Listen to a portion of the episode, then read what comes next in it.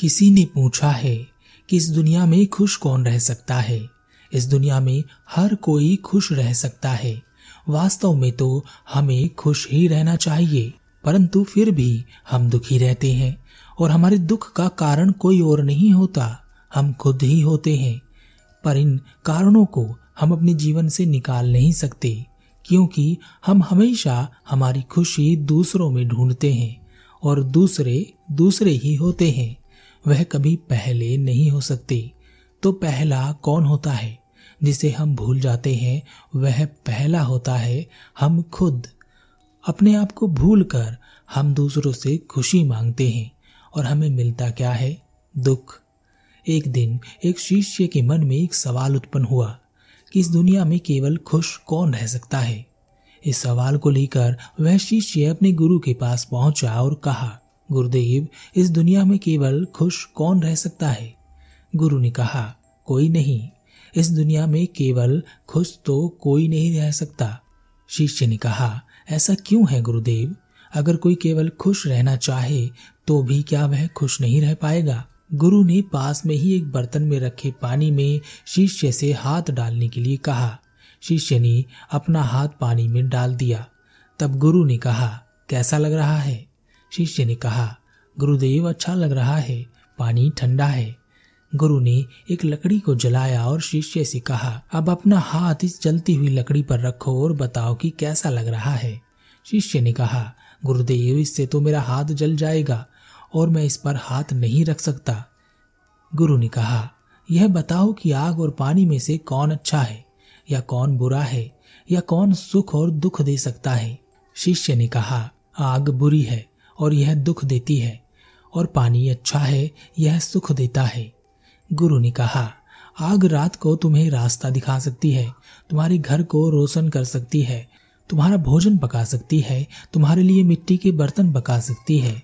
इसी तरह पानी तुम्हें डुबा सकता है, बाढ़ आए तो तुम्हारा पूरा गाँव या घर बह सकता है, पानी गर्म हो तो तुम्हें जला भी सकता है। अब बताओ कि इसमें से अच्छा कौन है और बुरा कौन है? कौन सुख दे सकता है और कौन दुख दे सकता है? शिष्य सोच में पड़ गया।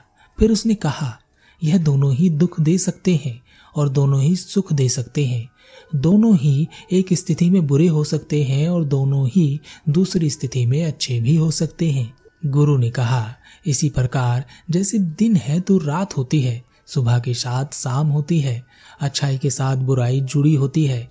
दया के साथ क्रूरता, वैसे ही सुख के साथ दुख जुड़ा हुआ होता है। किसी एक परिस्थिति में किसी का सुख किसी दूसरे के लिए दुख हो सकता है। वैसे ही किसी दूसरी परिस्थिति में किसी का दुख किसी के लिए सुख बन सकता है। इसलिए बाहर की किसी भी चीज़ में ना कोई अच्छा है, ना कोई बुरा है। हमें क्या मिलेगा? यह इस बात पर निर्भर करता है कि हम क्या चुनते हैं।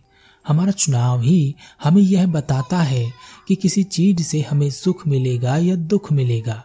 शिष्य ने कहा, हमें किसे चुनना चाहिए कि हमारे जीवन में सुख रहे? गुरु ने कहा, हमेशा दूसरे में दुख होता है। हमारा जीवन दूसरों के इर्द गिर्द ही घूमता है। हम उन्हीं से सुख प्राप्त करते हैं और उन्हीं से दुख भी मिलता है। दूसरे हमारे जीवन को प्रभावित करते हैं। वह हमें खुश भी रख सकते हैं और दुखी भी कर सकते हैं। इस दुनिया में हर कोई दूसरे पर ही निर्भर कर रहा है अपनी खुशी के लिए। दूसरे के ना होने पर व्यक्ति अकेला हो जाता है और अकेलापन उसे खा जाता है और वह हमेशा चाहता है कि कोई उसके साथ हो। परंतु जब कोई उसके साथ जुड़ता है तो उसे सुख प्राप्त होता है। इसी सुख को वह बार बार प्राप्त करना चाहता है। इसलिए वह कई लोगों के साथ जुड़ता है। परंतु हर कोई जो जुड़ता है, एक दिन छोड़ता भी है। जब वह छोड़कर जाते हैं तो दुख होता है। बुद्ध कहते हैं, जिसे पचास लोगों से प्रेम है, उसे पचास तरह के दुख हैं। इसलिए हमारे जीवन में अनगिनत दुख होते हैं, क्योंकि हमारे जीवन में अनगिनत दूसरे होते हैं। शिष्य ने कहा, गुरुदेव, जीवन में तो दूसरे होते ही हैं, बिना दूसरों के जीवन नहीं हो सकता। गुरु ने कहा दूसरे होते ही हैं।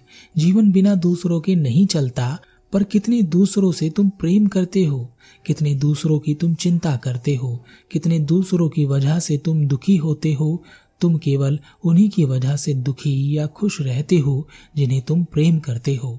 और तुम्हारे अंदर अगर ईर्ष्या है तो तुम उन लोगों से भी दुखी हो सकते हो, जिन्हें तुम केवल जानते हो। यह सभी दूसरे तुम्हारे दुखों का कारण बनते हैं। शिष्य ने कहा तो क्या कोई व्यक्ति खुश नहीं रह सकता? गुरु ने कहा, दूसरे से पहले पहला आता है, जो पहला है वही तुम्हें खुशी दे सकता है। हर परिस्थिति में हर जगह तुम्हें वह सुख दे सकता है। इसका मतलब यह नहीं है कि दुख नहीं आएगा, पर जो अकेला है, जो अकेला खुश है, वह हमेशा खुश रहता है। वही प्रथम हम हैं पहले हम हैं। हम अपने आप को छोड़कर दूसरे पर आ जाते हैं। हम दूसरों से अच्छे संबंध रखना चाहते हैं।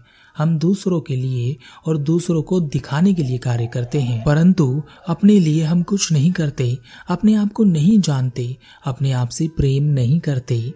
इस दुनिया में आपका सबसे अच्छा मित्र, संबंधी, रिश्तेदार आप ही हैं। आप ही हैं जो अपने आप को धोखा नहीं दे सकते।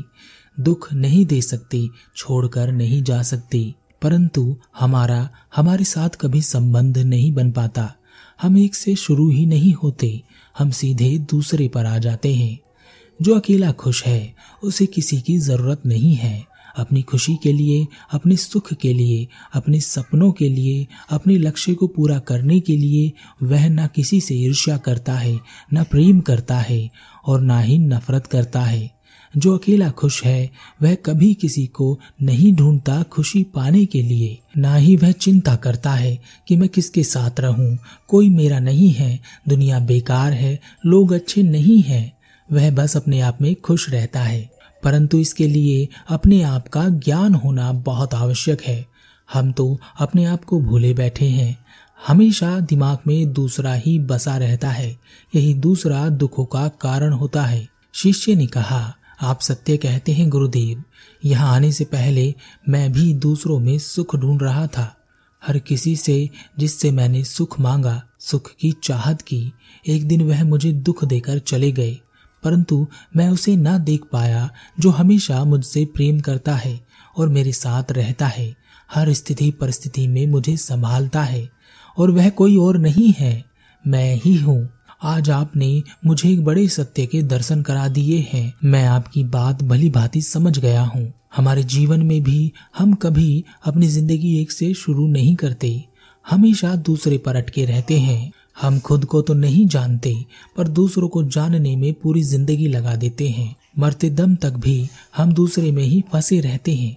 वह पहला, यानी हम, खुद कभी प्रकट ही नहीं हो पाते। और क्या आप जानते हैं जिसे आप ईश्वर या भगवान कहते हैं? जिसे आप ढूंढ रहे हैं हर जगह, हर मंदिर, मस्जिद, गुरुद्वारा, चर्च में, और ना जाने कहाँ कहाँ। वह पहला, प्रथम, एक ही है, और वह आपसे ही शुरू होता है, पर आप दूसरे पर पहुँच जाते हैं, और उस प्रथम को, पहले को कभी पहचान ही नहीं पाते। आप ही हैं, वह जिसे आप ढूंढ रहे हैं, आप ही हैं।